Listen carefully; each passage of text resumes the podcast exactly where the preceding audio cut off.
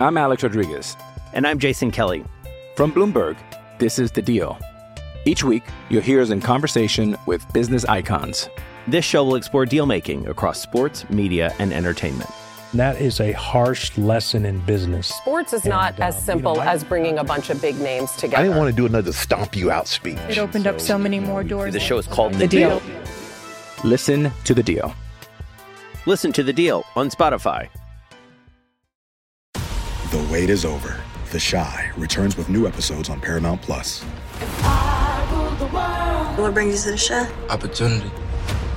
Everybody get down! Right a new reign is coming to the South Side. Never should have sent a boy to do a woman's job. The Chi. New episodes now streaming. Visit ParamountPlus.com slash The Chi to get a 50% discount off the Paramount Plus with the Showtime annual plan. Offer ends July 14th. The subscription auto-renews. Restrictions apply.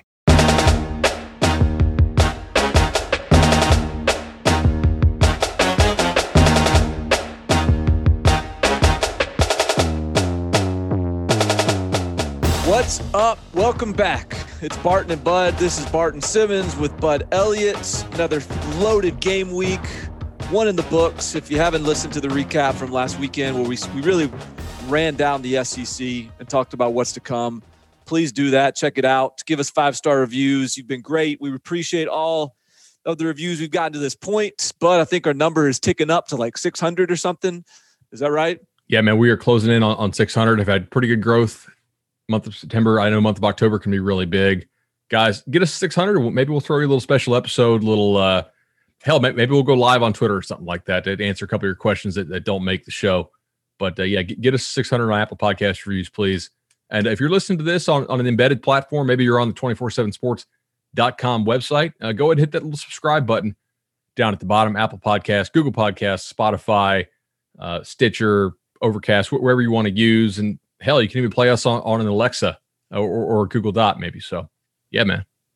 We've got another good week, man. We've got another good week in the ticker, in the hopper. Uh, I guess what are we? What are we like? Two weeks out, three weeks out from Big Ten joining the fold. Um, and and before we get there, the SEC is just going to like continue to to steal the show. We like I said, we talked about it last week. I think we're both really excited about Tennessee, Georgia this week. There's plenty of other good SEC games on the slate. Obviously, there's Miami, Clemson this week as well. But first, but because you are diligent and you cover all angles and you are information minded. I need a little bit of information. I need you to educate me a little bit on one of the key factors this weekend in all these games, which is weather. So, what kind of uh, what kind of weather forecast can you give me? Who, who's going to be im- impacted, and how is that going to impact my gambling this weekend? So it, it's an important factor to consider. We, we've already seen basically every single SEC game take money uh, to the under, mostly on, on Tuesday, a little bit on Monday night. Uh, a couple, a couple of underdogs have have taken some money too, probably because the you know the idea that it's maybe harder to blow somebody out in a rainstorm, maybe a little sloppier game. And we've already seen uh, Missouri LSU. I saw some reports that that was going to get moved to Missouri. Has that been confirmed now? Yeah, yeah, yeah. I think Okay, that's got it. I think that's that's a done deal. So they're playing in Columbia. So that's getting moved. Uh, basically, any any game, Louisiana, Mississippi, Alabama, Georgia, uh, maybe up into like Kentucky, nor- you know, North Mississippi, Tennessee area. I don't know. I don't know how far east it's going to go. So like, I don't know if your games like in Clemson uh, or in in North Carolina are going to get impacted. Uh, but certainly up up there, the Gulf Coast states, and and then up uh, the the you know, two states that sit on top of those states which tou- which touch the Gulf Coast are are, are ones kind of got to be on alert, right? It's a pretty big expect- swath of games. Like that's Yeah, a, man. that's, you just named a lot of states. I I don't know. The thing is, like, is this is the storm gonna gonna speed up? Is it gonna slow down? How much rain is it really gonna drop? You know, we we could have a lot of games get a little bit of impact, or we could have a couple games get a huge impact. And it- look, there's games which have been played in in rainstorms that have had a, a million points before, and there's also games like, in fact, two Notre Dame games that I can remember where they really didn't handle it very well. Uh, Notre Dame, NC State, the, the famous literal hurricane game where Brian Kelly thought it was a good idea to try to throw a bunch of passes, and NC State was like guys, really? Like there's 45 mile an hour winds and sideways rain. Probably shouldn't do this, but we'll we'll, take all these turnovers. And then last year, uh, the, the Michigan game, Michigan Notre Dame, if I recall, was was a huge rainstorm. So I generally don't think that like light rain is going to kill an over. If you're playing in a literal hurricane, that can be a problem, right? Uh, just it, it makes it difficult to throw the ball, and if you're not throwing the ball, you're running the ball, and the clock is running. So that's kind of my weather update uh, as of uh, noon Central Time on Wednesday. All right, so just just keep like keep an eye on the hurricane. Uh, keep an eye on the weather patterns. Maybe this, this might be a weekend where I I kind of hold off on pulling the trigger on a few plays until right before kick. But regardless of what the weather looks like, I think we can expect a few of these games getting kicked off. And and I don't know. Would you say the biggest? I would say the biggest one in terms of just what it means for the season, um, the the rankings, the conference race, all those sort of things. Probably is the Miami traveling to Clemson and us trying to figure out just how legit this Miami team is. I've got them third in my rankings, not necessarily because I think that they are the third best team in the country, but because I think that they've earned that spot. Um, I think that they've they that this is a team suddenly that's got an offense. This Is a team whose defense is is is really stout with really good players, and they've dominated um, two good teams. Well, they've dominated one team I think is good in Louisville, and they they blasted a Florida State team and exposed them as not being good. But that's what you're supposed to do when you're really good. So, where do you want to start with this matchup? What are the keys here that you want to take a look at, and, and maybe that you're keeping an eye on that are going to determine the outcome? Yeah. So like, here's what I kind of want to learn in this game. By the way, uh, the line is what Miami. Um, 14? Yeah, 14? 14 over under 63 and a half. I played under 65, under 65 and a half at open. Uh, so a, a, couple things here, right? I think both these teams have shown a lot of promise so far this year. I don't blame you at all. If you're a resume ranker as opposed to like just a power power rater, I, I don't blame you at all for having Miami number three. I mean, who has a better resume just based on only what they've done on the field so far than Miami, right? I mean, like Louisville, we think is a decent team. They blitz them. Florida State is not a decent team, but they're like a power five team with some athletes, and they they crushed them. It was over at the half, and they beat up on a, on a pretty good G five team in UAB. But some things I that, am, by the way, and I am a resume ranker as long as you can do it, because at some point you have to give it up because all the resumes get sort of um, compromised and there's overlap, and this team beat that team and that team did this team, and and so at some point you just have to say, well, I think this team's better, I think that team's better. But I think for as long as you can, it makes sense to try to rank on the resume because our eyes can fool us. And so um, I, I think that to this point, yeah, like I think Miami's got a pretty good case, but uh, they're still a 14 point dog. They are. Tells us a lot right there. Yeah, and I, I agree with you. Man. At some point, like like you know, the the there's so many just conflicting data points that you have to kind of go on, like resume plus eye test plus your, your knowledge of the game. So with with Miami, they have first of all, their success rate against FSU's defense was much higher than it was against Louisville or against UAB. And I think that that showed improvement. And, I'm, I'm willing to acknowledge that Miami can continue to get better as an offense this year, right? I, I wrote that column after their UAB game and said, all right, I'm pretty confident Miami is not going to lose to like the bottom half of the ACC this year because they have a really good defense, I think, and they have an offense that is at least decent, right? I'm not willing to say it's a great offense yet, but I think it's at least decent and climbing in my mind. They were much more efficient against Florida State, but there's there's a couple questions I I have for for the Hurricanes, and, and I, I, think that obviously D'Eriq King, the quarterback transfer from Houston, is is one of the best quarterbacks in the country, especially college wise. I mean, I don't really care about what what he projects to for the NFL in the college game. He's really effective. Miami though has basically been screwing around on first and second down and then saying, all right, D'Eriq, go go bail us out. Go be Superman. And that worked against Louisville. And that worked against UAB. And a couple times That worked against Florida State. I don't know if this thir- third down and long magic for Miami can keep up. Miami is 72nd in the nation. There's only been 74 teams that played so far. So they're third last in the country in average third down distance faced. Is that sustainable? I don't know. They have got to do a better job on. Uh, well, excuse me, I do know against Clemson's defense against Brent Venables, a guy who does a tremendous job. You know, who, who switched to the Iowa State system, right, of, of, defense. He adopted it last year, probably partially out of out of personnel reasons because they lost all those dudes to the draft on the defensive line. They're still running a lot of that three two six stuff this year. He's pretty good against these spread offenses, and on third down, like nobody does a better job of creative blitz packages with, without busts than Brent Venables. Barton, I have real concerns if Miami is going to continue that to, to kind of disregard first and second down, or not disregard, but just not have consistent success on first and second down. I have concerns about their ability to hang in this game if they're consistently in third and long like they've been in their three games this year. Yeah.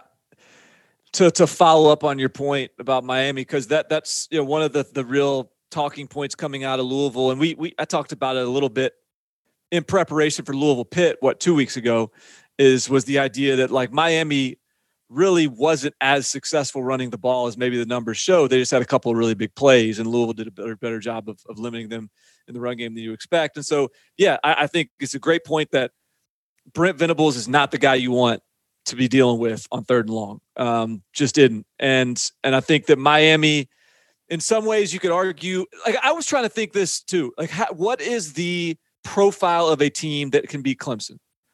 And, i really didn't because they've lost to some weird teams obviously and they've got got their their clemson sort of um sleepwalking kind of game every year. But i don't I, it wasn't it wasn't obvious to me. Now i didn't do a i didn't do an extended like multiple hour deep dive. I just sort of tried anecdotally to kind of look at the games and, and figure out if something popped to me.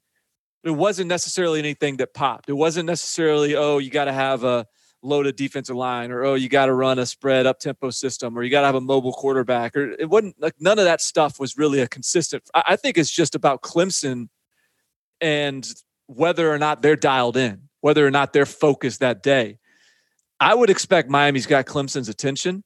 Um, I think that to me, I mean, for sure, like that's a huge point there is, is what, what does third and down, third and long look like for, for Miami? Um, I think also I look at the other side of the ball on defense and, and can, I mean, it's just so hard to, to, to rattle Trevor Lawrence. So let's just assume that's not going to happen.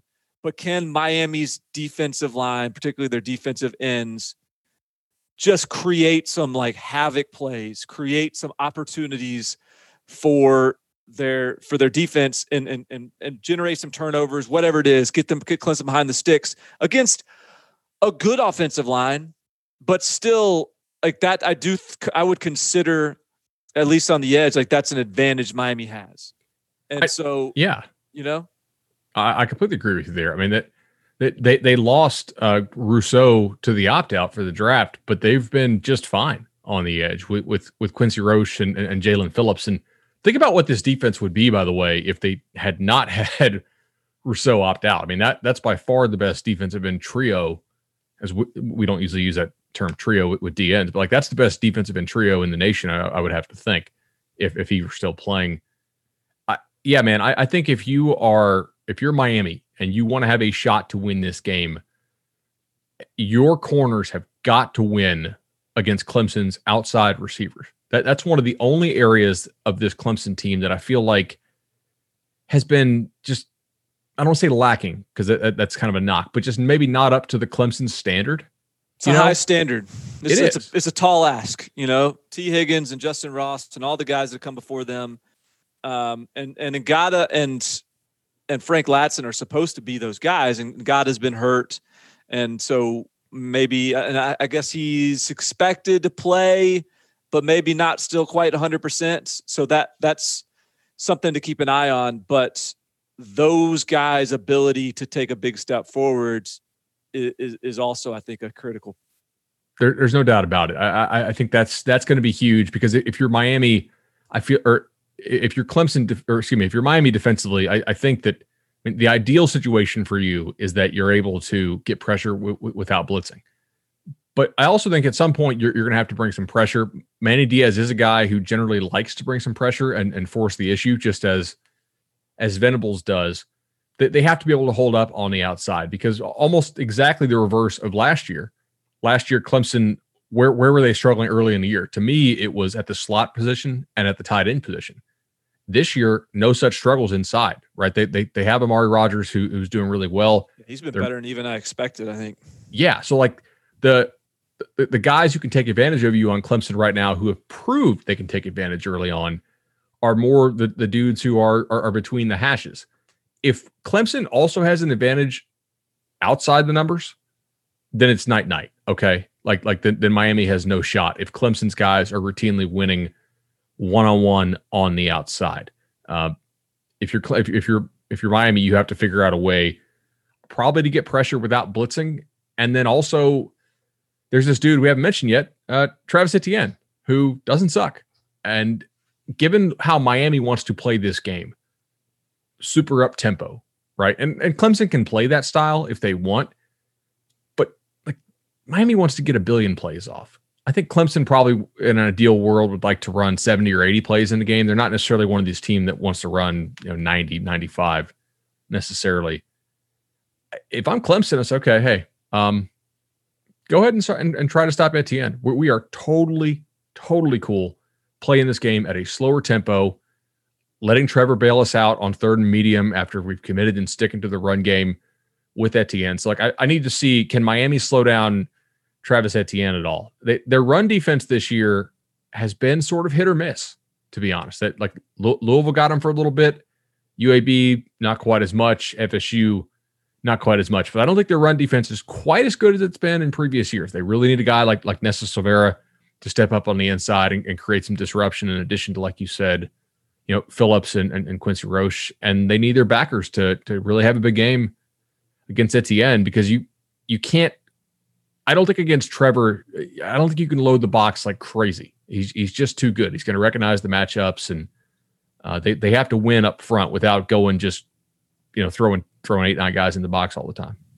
So before we move on to the next game, it's also this will be a an opportunity for a continued coming out party for the freshmen on the defensive line too. I, I didn't really realize this, um, but Clemson's been a little banged up on the defensive front. Uh, Tyler Davis, I guess, has been out for two games, game and a half or something. Um, you know, Xavier Thomas is still st- still hadn't really come back fully. Um, who's he dealt with some issues, injury and COVID and otherwise in the summer.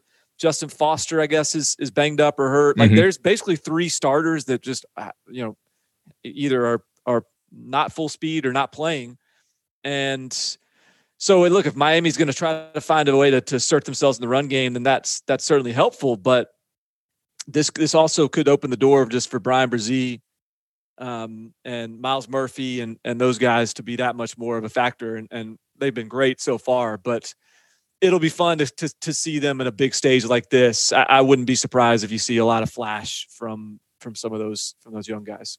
That, that's why they recruit them, right? It, those those dudes are absolutely studs, and we had them in in, in the, uh, the you know the All American Bowl last year, and they just look different. They they just them and Will Anderson just look like different dudes. So that's going to be really interesting to see how they handle that. Uh, I think I'm going like 34 21 Clemson. I, I, I don't really love to take either side of the number here, but but I do think that that this should be a pretty big Etienne game. And I think if Clemson can dictate the tempo, you know, this I, I think this game can stay under. If Clemson covers this this spread, I think that this is. I think Clemson is the becomes the favorite to win the national championship. Not that they're like somehow not one of the favorites as is, but just in the in, in the collection of Alabama, Clemson, and Ohio State, and whoever else you want to throw in there. I think if they can cover 14 against this Miami team, I will. I, I will be warming up to the idea that they should be considered the favorite. Now, you know, Alabama will have a chance to when they play Georgia next weekend to, you know, if Alabama beats Georgia by 17, then, you know, they, they may overtake that. But this is to me a game that'll be tell me a lot about Clemson. And look, if Clemson gets by this, they have three more weeks where they will really not be tested, in my opinion, at Georgia Tech, Syracuse, Boston College before that trip to Notre Dame. So for them, it's just, get through this game. Then you got three more weeks to develop these outside receivers in the passing game. You got three more weeks to get a little bit healthier on the defensive line. By the way, your point about the defensive lineman being out is the other reason why I I, th- I think the under here is the play because I don't think Clemson really wants to play an up tempo game if they're short on the defensive lineman. Mm-hmm. You know, so like yeah. trying to control, go on controlled drives is the recipe there for uh, for Clemson most likely. All right, you want to hit to yeah? Let, let, let's go to. I think you and I are both equally intrigued by this game. Georgia at Tennessee. Uh, it is. Is this the SEC game of the week? Is this the one on CBS? It is three thirty. Right? Yeah. Okay. There you go. You go. You got it. It's so I th- I I think that this is um this is a great opportunity for both teams to have the same sort of prove it uh, showcase that that that Clemson's getting. Um, Tennessee to level up, Georgia to reassert itself in the East after uh, a half against Arkansas that had everybody worried. Um, not so much against Auburn. So, where do you want to begin here? Uh, there's there's a there's a lot of places we can go.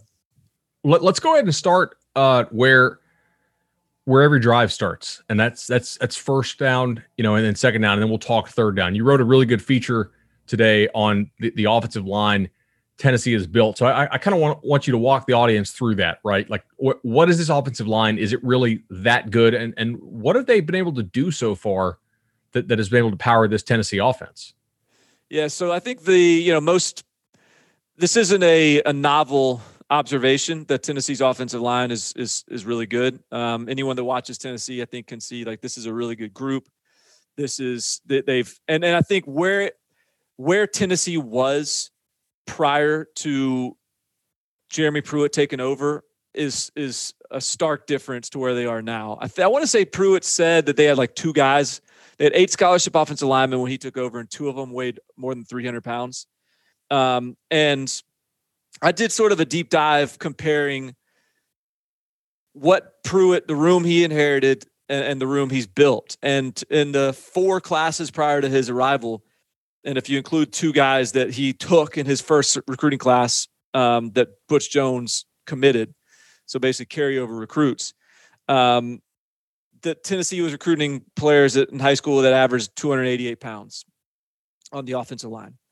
Um, since he's taken over, the guys that Jeremy Pruitt has recruited in high school have averaged 313 pounds.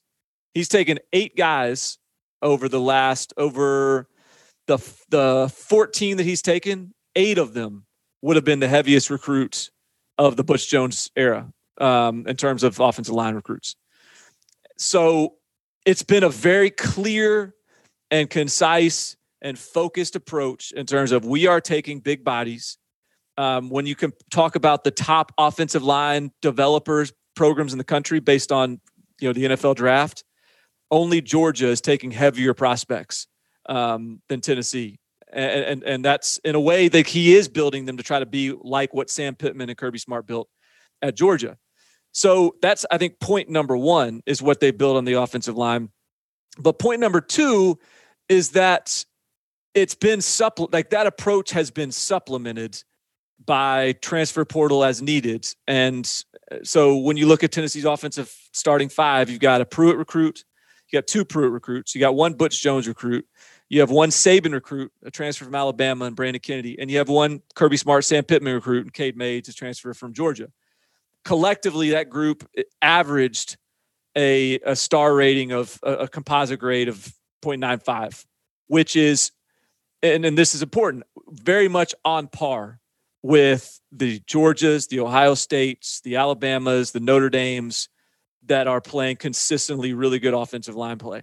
And so whether it's the size, the physicality, just the pure talents, they've they've managed to build up that room in 3 years. And I think based on the way Tennessee wants to play, the the grind it out, um, play conservative, uh, pro style offense, beat you up sort of mentality. That's a that's sort of priority number one in, in in building a team. So I think that they've they've found that, and they go into a game against Georgia, who has been who's built their team in the exact same way, who took the exact same approach, who took even took the exact same approach as it relates to the type of bodies they're taking, not just the talent they're taking, and and so I, it, it's going to be a little bit of mirror images in terms of the way they're trying to build their programs, in terms of the way they operate their offense. In a lot of ways, the the difference is I think Tennessee's had really has been really successful in you know checking that box on the offensive line, even to a degree on the defensive line. I don't think that they're where Georgia is everywhere else on the field yet. Um, and in fact, the defensive line for Georgia is going to be clearly Tennessee's biggest test in this offensive line sort of measuring stick um, in a way no, nothing else can. And so that is a matchup that's going to be fascinating, and it's it's going to be a significant challenge for a group that's getting some some good pub early. So, dude, that that gives them a shot in this game. I do. What, what I really want to see is how much of that can translate, right? Because Tennessee so far, they have been they're number three in the nation in avoiding third and long. So, like, to what extent Tennessee is able to do this is going to be really pivotal, pivotal, pivotal, yeah, in this game. They are right now third in the nation at avoiding third and longs, and and they've played, you know, two SEC defenses, so it's not like they they played, you know, two two slappies. Although, you know, maybe Missouri and Tennessee are are, are not are not the best competition, but seven out of 10 third longs faced by Tennessee or you know third downs faced by Tennessee are are of the non third and long variety. They have really not asked Guarantano to do very much in terms of like true passing downs. Like he just hasn't faced many of them because Tennessee has done such a good job of throwing the short pass, running the football well, and staying ahead of the chains. I have some questions about Guarantano and honestly about his receivers. I, I don't want to put this just on him. I don't know that Tennessee has big time difference makers out wide. So Tennessee's performance in third and long, and this is kind of a theme on this show, certainly. Mi- Miami has not been avoiding third and long, and they have been converting third and longs. Tennessee has just done the exact opposite. They really haven't been converting third and longs that well, but they've just been totally avoiding it. I suspect that Tennessee is going to face a decent number of third and longs in this game. How Guarantano plays on those downs is going to be huge because I I like this offensive line a lot. I think you're exactly right. I think I like Georgia's defensive line maybe a little bit more, you know? And right now, Georgia's defense is just absolutely ridiculous. So, how well Tennessee can execute on third and long is going to be key. And of course, trying to avoid as many as, you know, really as, as many as they can, you know, is is going to be a big part of this. Do you see anybody as far as Tennessee's receiving corps who you like against the the, the cornerback duo of Stokes and Campbell? because they really shut down Seth Williams and the Auburn crew pretty effectively uh, Saturday night. I wonder if this is time for a guy like Jalin Hyatt, the true freshman, to emerge in a, in a, little bit more meaningful of a way. I mean, he's had a few catches, made a few plays. He, he's he has the sort of talent, speed, athleticism to to run with those guys, and those guys are as athletic as anybody in the country. Tyson Campbell, I thought played great last week, by the way. Um, I also, I mean, Josh Palmer has been a playmaker for them uh, on the outside as well.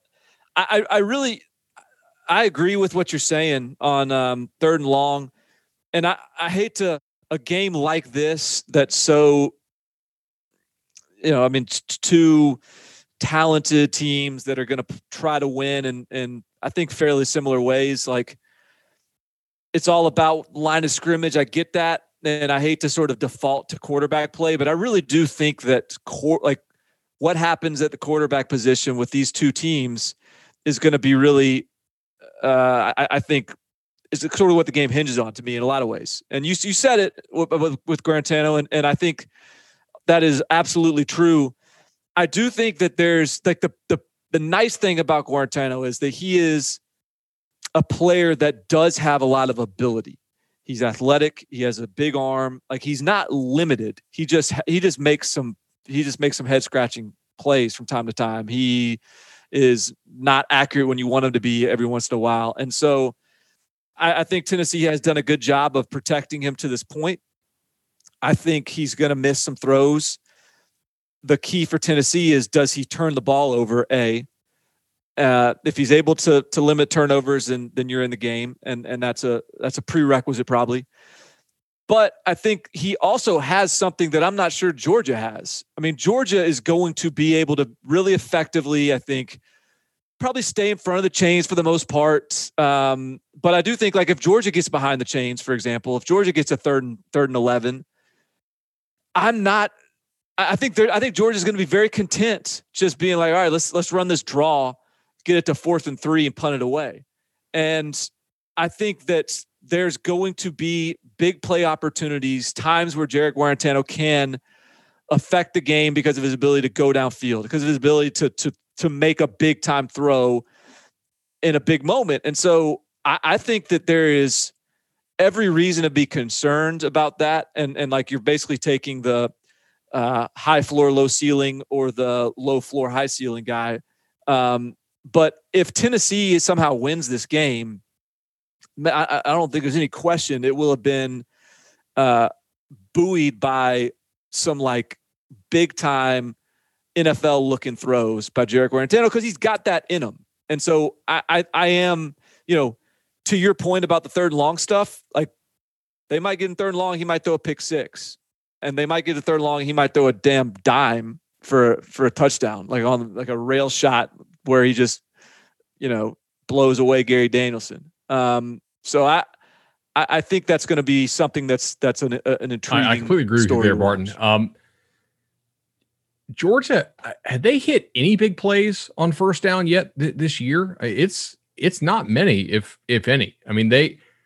I, I go back to the Arkansas game. I don't really remember them hitting any big time shots off play action on early downs. That like that's one area that that sticks out to me.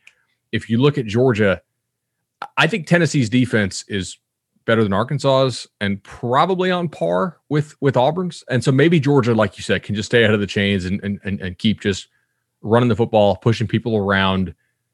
But I do think Georgia needs to be able to to hit some explosive plays down the field against Tennessee on early downs. I what they did against, did against Auburn, maybe it's sustainable, maybe it's not. I'm not I'm not totally convinced of that. I, I do think that that's an area that like if Tennessee can keep them bottled up, they're going to have a chance to, to have Georgia's offense make a mistake. Georgia's offense is, is not perfect. In fact, I'm not even sure it's good yet. Maybe it is given the offensive linemen and, and the running backs that they have. But like one thing they've not done is parlay that running game, that smash mouth style, into being able to get the ball down the field and, and get it over the top of everybody. And part of that maybe was Auburn taking away Pickens.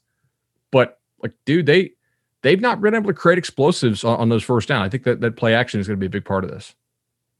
I think both like I could see both of these teams just get like both of them have the same goal get it to the fourth quarter I, I, I mean i could really see that and and and almost like if we could just like let's let's just play one quarter of football just the fourth quarter. Like let's just forget the first three. Let's just play the fourth quarter. Like I, they, they might just both get in the middle of the field and shake hands and say you're on. Um which is which is crazy because georgia is so much more talented but i think because of not so much more talented, but Georgia is clearly one of the be- most talented teams in the country. So you think like they want more plays with anybody, but I just get the sense, and unless we see some sort of D'Wan Mathis package where you know they're they've got got some some sort of more quarterback run stuff in that they want to trick Tennessee with. Like I just don't see them trying to be all that um, try, trying to extend this game all that much with Stetson Bennett at quarterback. I think as long as Stetson Bennett's the quarterback and as good as he's looked so far, because he's looked pretty good, he's just he's just got limitations. And so I'm not convinced Georgia is all that anxious to, you know, try to try to run up the score on Tennessee early. Like I think they're going to try to, you know, play within themselves, play field position game, beat them up, beat them up, beat them up. By the fourth quarter, let let that lead start to extend, which is sort of the opposite of what happened with with Auburn, where they just basically shut her down in the second half and said, "We got this lead, let's get out of here." Conservative until um, until Tennessee proves they don't need to be conservative. Yeah, I, just, I just think that's, I mean, that's, that's sort of who Kirby Smart is right now. So I'm I'm it's a the lot the, the total is 42 and a half. Uh, that's that's probably my only early week hunch is is playing the under in this game. I just I don't know how either of these teams really is. and that's an all that NFL total. Anxious. I mean, to- like that. That's a that's a total we see in the NFL, dude. I, I mean, very rarely do we ever see a total in the 30s in college. I mean, it's got to be like, you know, two triple option teams playing in, in a hurricane, basically, um, or you know, people with, with their quarterbacks out. Let's go ahead and throw it to break here, guys. One more reminder: please get us up to 600 five star reviews on Apple Podcasts. Just you know, click the app, click review, five stars. If you want to ask us a question, it obviously increases your chance of getting the question into the mailbag segment, which we'll have at the end of the show. When we get back, we'll talk a little VTech UNC, and then we're going to go no huddle before we get into the recruiting stuff. I'm Alex Rodriguez. And I'm Jason Kelly. From Bloomberg, this is The Deal. Each week, you'll hear us in conversation with business icons. This show will explore deal making across sports, media, and entertainment. That is a harsh lesson in business. Sports is not And, as um, you simple know, I- as bringing a bunch of big names together. I didn't want to do another stomp you out speech. It opened up so many more doors. The show is called The Deal. Listen to the deal. Listen to the deal on Spotify. When you have sports mixed with your pop culture, along with humor and celebrity interviews, your earbuds are enjoying The Rich Eisen Show. Dan Orlovsky, are you still a Jayden Daniels is the best quarterback available in the draft guy? I think the three things that make it stand out for me are number one, I think his ball placement versus man coverage is the best in the draft. Every quarterback in the NFL is accurate. He's got the best on tape. Number two, most transferable stuff to the NFL. And then I think the third thing is pocket peace. Search for The Rich Eisen Show on YouTube or wherever you listen.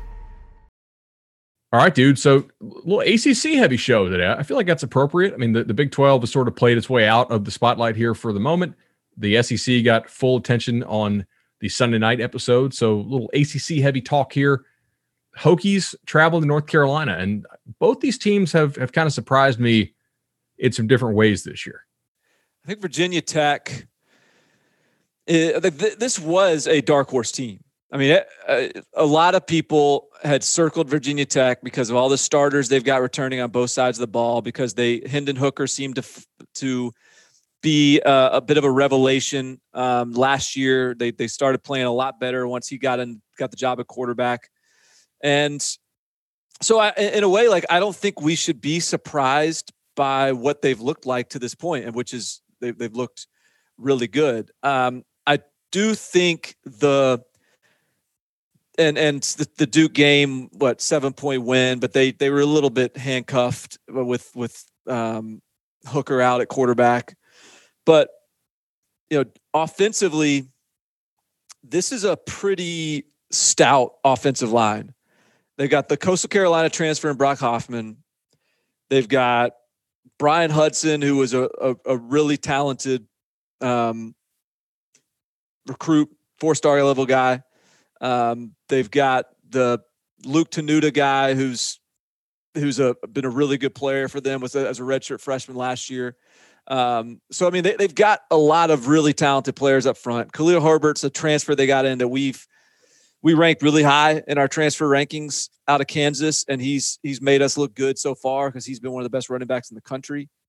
So, I guess as we approach this game, I like I am. I think that Virginia Tech needs to be taken really seriously here, and I think the North Carolina, if anything, has sort of given us, you know, reason to believe like that they're not some. They have an like the, if they're if if the juggernaut arrival is is scheduled for North Carolina, it hadn't hit yet. Like they're the this is whether it happens this year later on or or next year. If North Carolina becomes some new ACC powerhouse, they haven't shown it to this point in the season. Even that Syracuse game where they covered the spread, but it took a fourth quarter sort of just just Syracuse getting overwhelmed to to actually get there. You know, I think North Carolina to this point has been just sufficient and that's about it. I, I agree with you there. Like UNC is undefeated and yet untapped. I feel like, and I, I do think there's another level they can get to. VTech's run game is awesome so far, man. Now, granted, look, they've played NC State. Not really convinced NC State has a great defense. They've played Duke.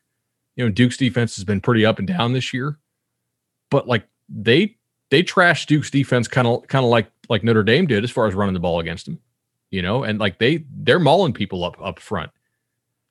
with with VTech, their passing game so far has just been just horrendous, right? Like let, us be real about this. Their completion rate is 47% on the year. If if Hooker is back and he was a decent player for them last year. Like having a decent quarterback on this team, I feel like could be a tremendous upgrade. I, want to see how quickly he assimilates ba- back into the starting role, and and if you know if Virginia Tech can be truly two dimensional on offense, th- then I do think that this UNC defense, you know, can be had because like the Hokies are running the ball just so well, man, and like I they're they're one of the worst in the nation so far at like sack rate allowed, but at the same time, I kind of think that's probably got to be a little bit quarterback driven, given how good they're running the ball, given how good their offensive line has looked. I, I do think that's probably more related, you know, to to the QB. On the flip side, I I got some questions about North Carolina, uh, in particular.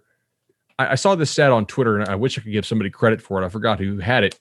Sam Howell is 0 for the world this year, literally zero completions on balls that travel 20 yards in the air. That's kind of a yo thing because he's got some dudes in the receiving corps who are are very good. You know, obviously Dyami Brown. They've just they've not been able to connect on, on a lot of those deep balls. And it's not for the lack of trying. They have thrown some of them, but at the same time, I do wonder is there a chemistry issue between Howell and those guys? Because that's what surprised me, given how much they bring back in the receiving corps and, and with Howell?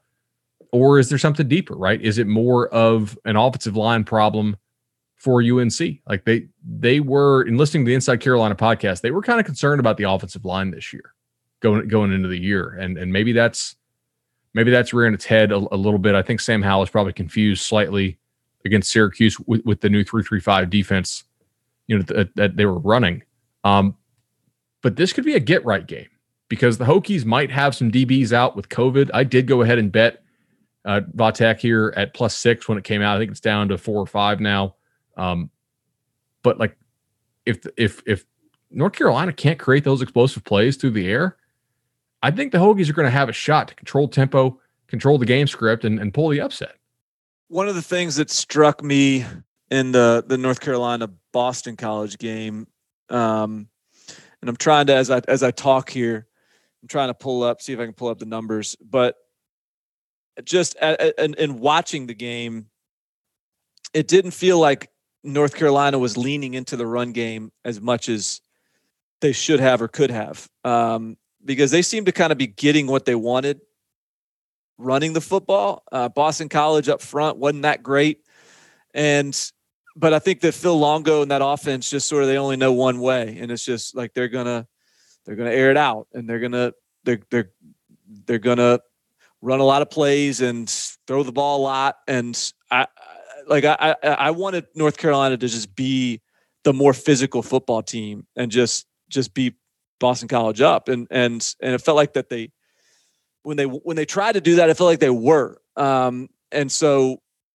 this is another like I, I, and I think that speaks to maybe how you have to sort of level up, which is you have to level up with with with sort of athletes and body types and depth. And i think that this is these are two teams virginia tech's what a year or two uh, ahead of, of mack brown in terms of the justin fuente era.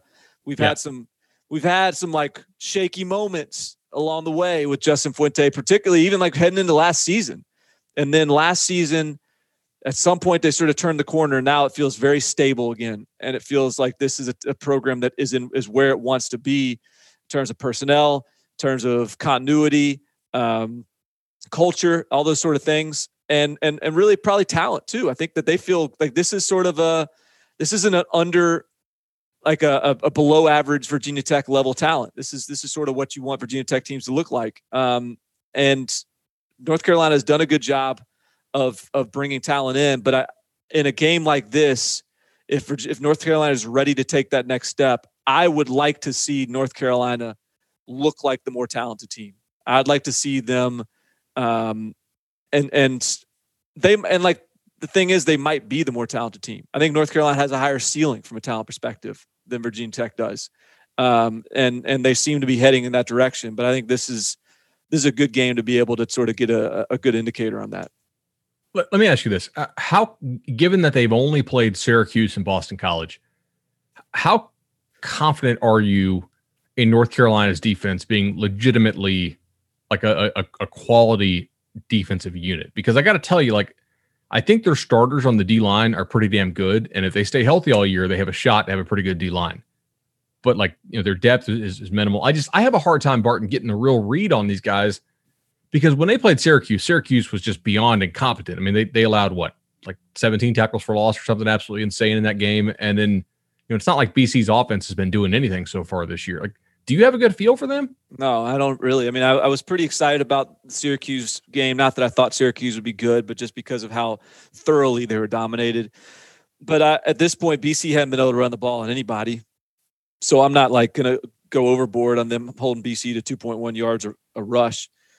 So I still think this is a talented group, but as, if Hendon Hooker's back in the in the saddle at quarterback, I think this is the first time we really get to to make a definitive judgment on this on this unit. This could be a, a real shootout, and Vegas uh, Vegas is not buying these defenses as being awesome. Like they, they, they hung this total at sixty, so we're we're not getting any kind of break there. Wow. Um, all right, hey, let's go. Uh, let's go. No huddle. No huddle is where we just spend probably about ten minutes uh, talking about four or five different games, some some one liners on each, maybe a little thing we're looking for. Not not quite the deep dive that we like to open the podcast with. Uh, Barton, you can go and kick it off. Where, where do you want to go first? Let's go Florida A&M. I, I was digging into this a little bit before this game, trying to figure out if there's anything I'm like, because A&M just hadn't looked good. Like they just haven't. I mean, obviously against Alabama, but then they didn't look good against uh, Vanderbilt either. So I was just trying to figure out like what's what is the reason for me to think that there might be an upset here? What what am what's what path can I go on to to to sort of cross check this game? And you know, the one thing you sort of land on is all right, well Florida is is near the last like near the very bottom of the country in terms of defensive success rate. So, all right, defenses hadn't played great. Um, the defensive success rate is near the bottom of the country. Um, that's a little bit concerning. Like maybe it's the time for A&M's offense to possess the ball a little bit, have their way with Florida. But but then you realize that that, that number is just totally skewed because they were six in the country this past weekend in defensive success rates. They were just that bad against Ole Miss. And so we're we're not yet to the point of the season where we can really know how to feel about that, which is sort of fun. Like this is kind of yeah. kind of this is exciting. Like you kind of all right, how good is Ole Miss? Like that that offense might just be unbelievable, and this is going to be a good weekend to, to determine that as well. They play Alabama, um, but it's so hard to get a read on Florida's defense right now. I'm confident in Florida's offense, and with the way Florida just absolutely has been doing whatever they want in the pass game, and the way Texas A&M got totally gashed last weekend on the back end uh, with, with, their secondary. I just, I, I, don't know. Like, have you found an angle to where this can actually be an upset bid by by A&M? Uh, uh, maybe a couple, but man, like the things that Florida does poorly on defense are not necessarily the things that Texas A&M does well on offense. For instance, Florida's numbers so far, and it's just the numbers and there, there is something to back this up, right? I, I do think that that let, let, let's talk personnel here for a second. Kyree Campbell has still not played for Florida.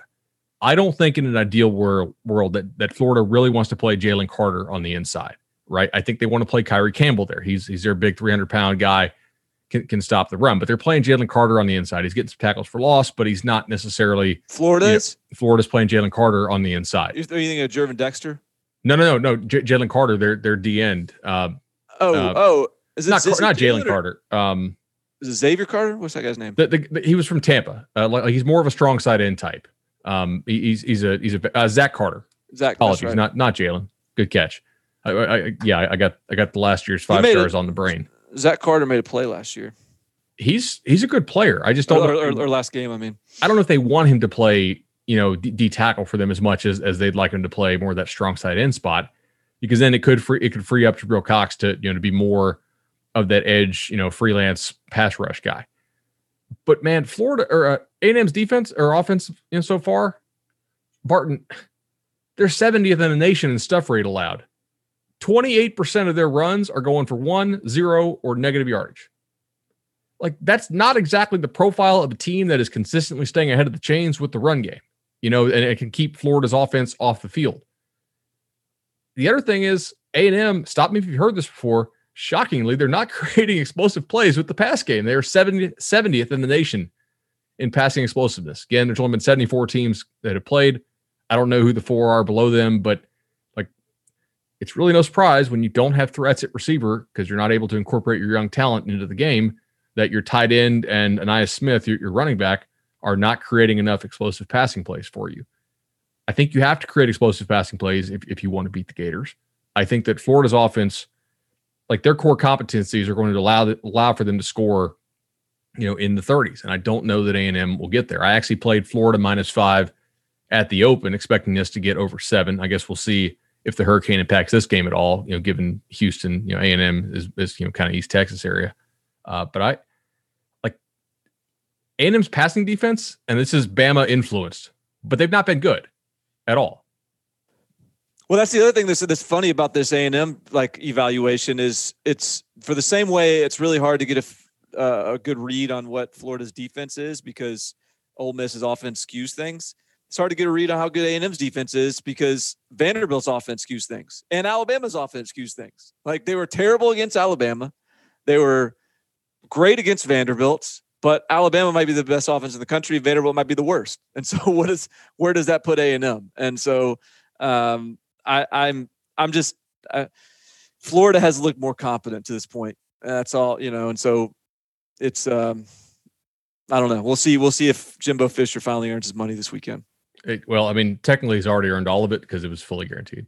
So, you know, like uh, the, the the day he signed, he, he got his seventy five million. All right, I'm going to keep us in the Lone Star State. I think it says something that we're giving Texas OU the no huddle treatment as opposed to you know put, putting them in the deep dive segment.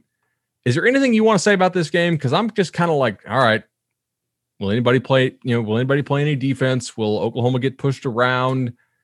I I kind of trust Texas offense more here than Oklahoma's. Weirdly, but I, I maybe I shouldn't, and that's just because I think Sam Ehlinger can keep the chains moving. But I don't know, man. I what we I saw on Saturday this, was more concerning to me about Oklahoma than it was about Texas. Yeah, we were talking about this in Slack a little bit um, because you see, you kind of have a, a Texas hunch. I've kind of got an Oklahoma hunch. I just, I feel like Oklahoma.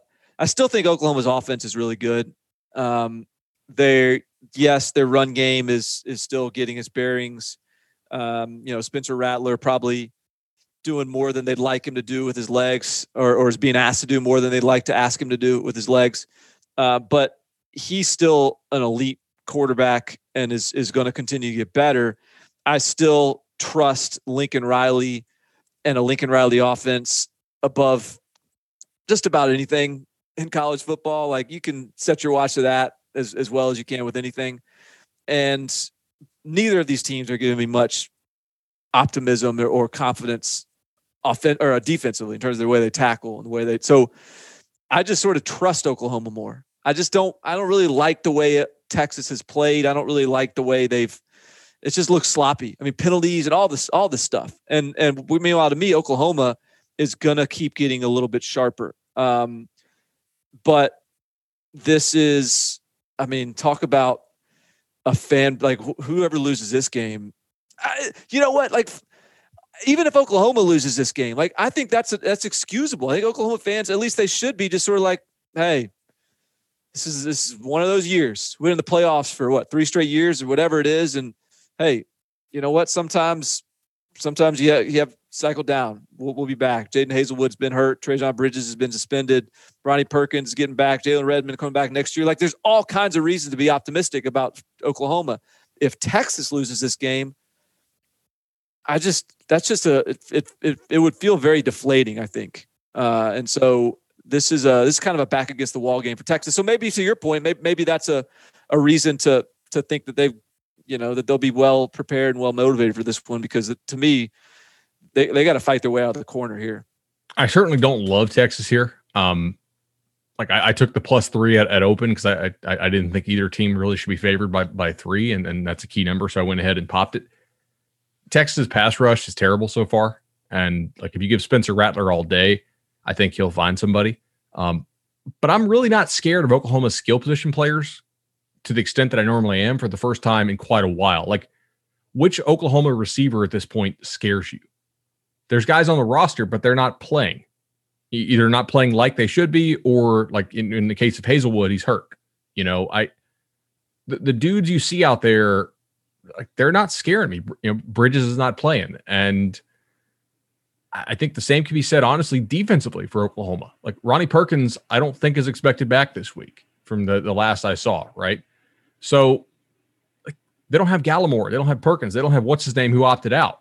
They they got pushed around big time up front by Iowa State. And that's an Iowa State offensive line that I really don't think is that great. I think it's fine, but it, it's not like, oh my God, the Iowa State offensive line is is you know the earth movers. Uh, so I wonder if QB run game with with Sam Ehlinger, if if he can get the win in this rivalry that that, that he wants to get, and, and, they can they can kind of play a little more ball control against Oklahoma. How about? Um, I, I think this is an interesting one. Kentucky, Mississippi State. Where, where where's your head at right now? I, I I know I came into the season kind of optimistic about Kentucky. They there, there's a there's a world where they're two and zero right now. Um, you know, I think that they they were very competitive against Auburn. Uh, some some sort of poorly timed turnovers doomed them, and then you know they rushed for four, over 400 yards against Ole Miss and managed to lose that game. Uh, but here they are against Mississippi State, and you you you've got some questions about their pass effic- pass defense efficiency. Yeah, Barton. Uh, have you seen what what completion percentage they're allowing this year? well, so here's the thing, though. They've played Ole Miss. Like that's the, the I, I, it's so interesting. I don't like Ole Miss's offense It's might really just good. be that good. So Do you remember I, all the shit we got from Georgia fans for saying that the best offense all year that Florida would play is Ole Miss? Um, did we get a lot of shit for that? Eh, on the message boards? Yeah, All yeah. right. They, they, they Ge- Georgia fans didn't love didn't love that because because we, we didn't crown Stetson Bennett. Uh, all right, that's fair. And Ole Miss is really good offensively, but they're allowing seventy one point four percent completions. That is almost dead last in the nation. That is not a great sign if you're playing a team like Mississippi State, which wants to throw the ball all the time. And it, so to me, what it tells me is like Kentucky's defense is not playing as a defense yet. Like they're not playing good team defense. They're not passing guys off because Mark Stoops is primarily a zone guy. They don't play a ton of man to man. Like they're not playing good team zone defense yet. But at the same time, look what Arkansas and Barry Odom did to Mississippi State. It's not like Mississippi State's offense, and maybe this is something we missed in our analysis of LSU and and the Mississippi State game. Like Mississippi State, continuity wise, had enough continuity to bomb it on right? If you get a bunch of man coverage, hey, convert these to goes. You know, if if, if you get this pressed up look, and we'll, we'll we'll check it up.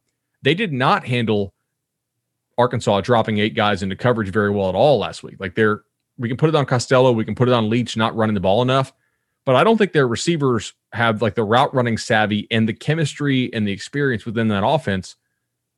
At least not in that game, they didn't to get open consistently enough against against those those heavy zone looks. So that's something that that I think bears watching because something's got to give here. Either Mississippi State starts to look a lot better against you know zone concepts, and I don't think zone is like the cure all against an air raid, but certainly better than playing press man the entire game, most likely. Uh, you know, Bo Pelini next year, just store that one away. Uh, or maybe maybe Kentucky's defense just continues like to, to be terrible.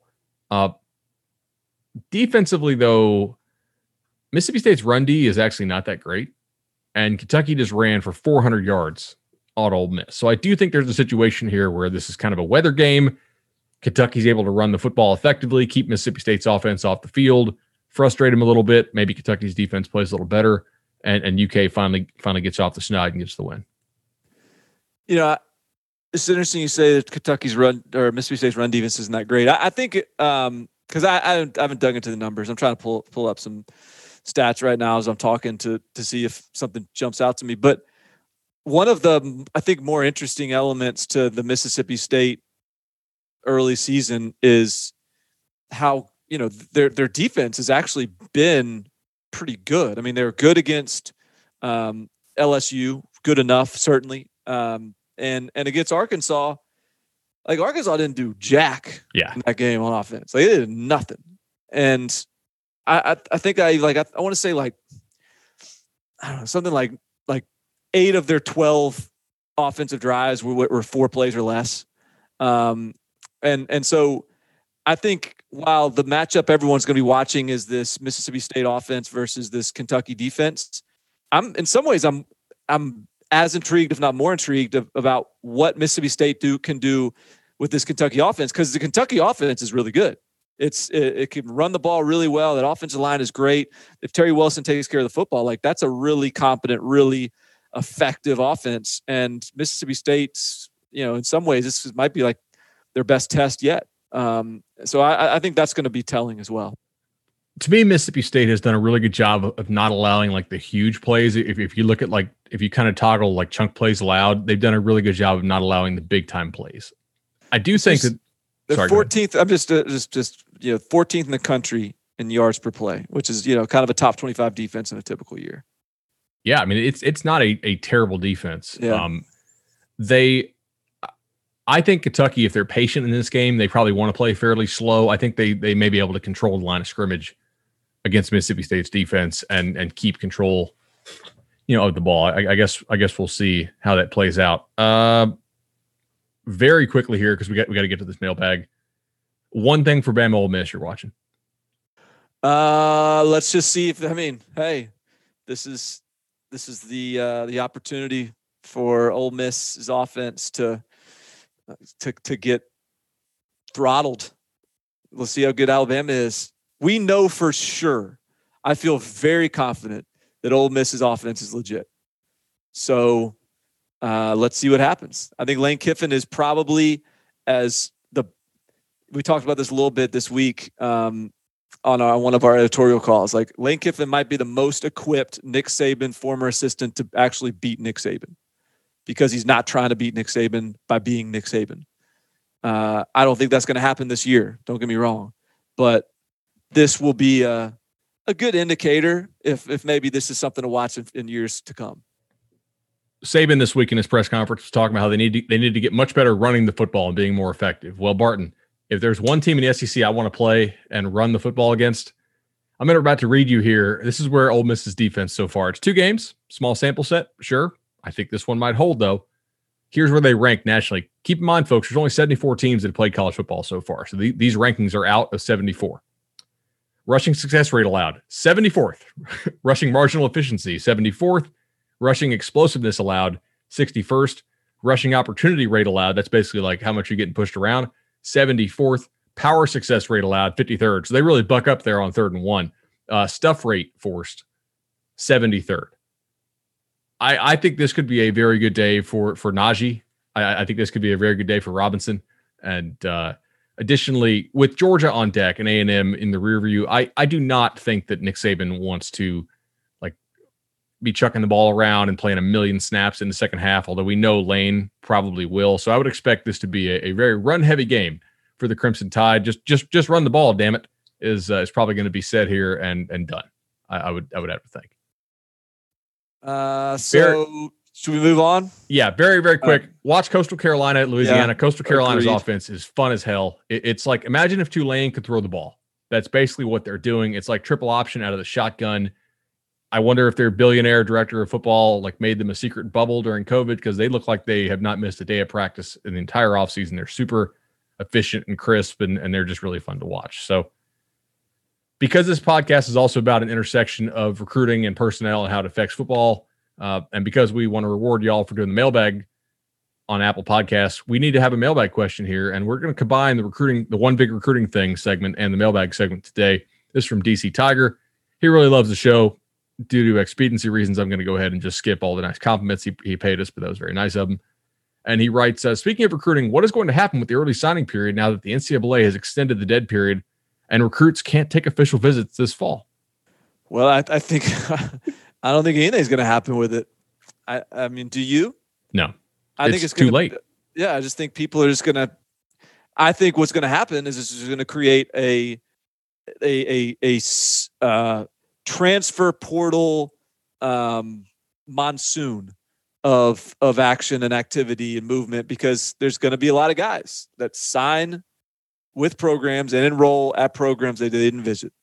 and that's I don't think that's that's that's not good for anybody. Um, no one is no one is no no one likes this, um, and so it's but it's just an unfortunate side effect. And so, it, you know, what's going to be interesting is usually this you know, this happens sort of in bowl season. What do we have games that weekend? Like, what is that weekend? Have you checked? Is it for uh, early signing period? Yeah, is yeah. It, it, is it yeah, we like have championship weekend or is it bowl season or what? Normally it's bowl season. I don't know if the bowls are getting moved though. Uh, but I, I do think it's actually like SEC title game weekend. Okay. All right. So maybe a few more teams will be available to go ahead and lock these guys down, but uh, it's not ideal. Certainly not. Uh, you mentioned transferring, and we saw some reporting this week. I think this was Nicole Auerbach uh, who reported that the uh, the proposal is in for the like one free transfer, and it's likely to pass this time. We thought it was going to pass last time in, until COVID hit, and then they, they went ahead and tabled it. Uh, but I've been speaking to some personnel guys, and, and I'm writing a story on this. But the, the word I'm getting back so far is if they're not sure about a kid, they want to save the spot because they're risk averse by nature, and they don't want to make a you know three or four year mistake on a high school kid who they've never had in their camp. Whereas opposed to like they can actually see what a transfer kid looks like. They know from a strength and conditioning standpoint, he's going to look reasonably like a college player, you know, should look. Because like there's going to be staffs, like all these new staffs that have never seen the vast majority of these players in person this year as a coach at that school. Nobody had summer camps. Nobody got to get out on, on the road for spring visits before all, all, all this stuff came down. Like the dead period is still in effect. Pe- coaches are not going on the road to see high schoolers unless they're doing it. I'm not aware of it. Uh, I, I, haven't heard about it, any coaches being able to get on the road, at least not legally. So I think they're going to save spots in that 25 man class for transfers. And then, like you said, there's going to be an absolute transfer bonanza, most likely down down the road, uh, because there are going to be a lot of dudes. This is like blind dating in some ways. And then all of a sudden, we're going to find some kids who don't belong at a program either because they're not to that program standard, or on the other side, man, they're going to be way too like they're going to be above that program standard by a whole lot. And then after a year or two, they're going to say, "Hey, wait a second, like I'm I'm a legit P5 kid. I'm going to get transferred up to the P5." You know. Well, there's there's also the idea because a lot of programs are interpreting the one year of eligibility that's granted to all these guys that are playing in this 2020 season. A lot of staffs are interpreting that as you get sort of a free pass to go over the 85 man scholarship limit in 2021, but by 2022 you have to be back to 85 scholarships. Right. And so because of that, you might see teams go light on a class this year to get a you know a light incoming freshman class because you're not going to have as much turnover on your scholarship numbers in terms of, of the guys coming back and, and getting another year, year of eligibility. Then by the time 2022 rolls around, you would be getting, instead of like, you're not going to have access to a full 2022 class unless you held back some of these 2021 numbers to grant yourself a little more leeway in 2022. And so, bottom the, the bottom line is there's just fewer scholarships that are going to be available over at least the next two years, maybe maybe beyond, um, out of high school. And part of it is going to be because of the current COVID situation and the current, um, you know, roster numbers. But part of it is going to be because of the transfer situation as well.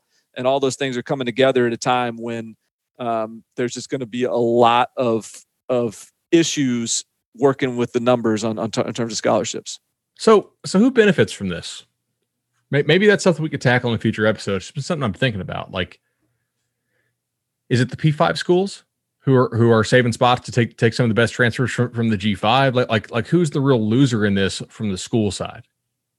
You know, obviously the kids might be kind of a loser, not having a chance to see the, the schools. I mean, the schools are somewhat losers too, but like somebody's going to play this right and then somebody's going to play this wrong. And I think there is some strategy to it. We're, we're, we're well over an hour now. So maybe this is something we, we hit in a future episode. But just- sh- sh- the short answer for me is I don't think it favors any specific profile of a program. Okay. It's just going to, and yeah, I could be wrong. Like there could be something there, but, uh, but I, I think it is absolutely going to benefit the programs that are, are smart and really precise in the way they attack recruiting. Um, so I, I, I don't, I, I think you can be uh, a lower level school, school, mid tier or a powerhouse and do it right or do it wrong. I just think it's going to take, I think it's going to take a smart sort of um, broad uh, approach to, to to the way to handle this. All right, buddy.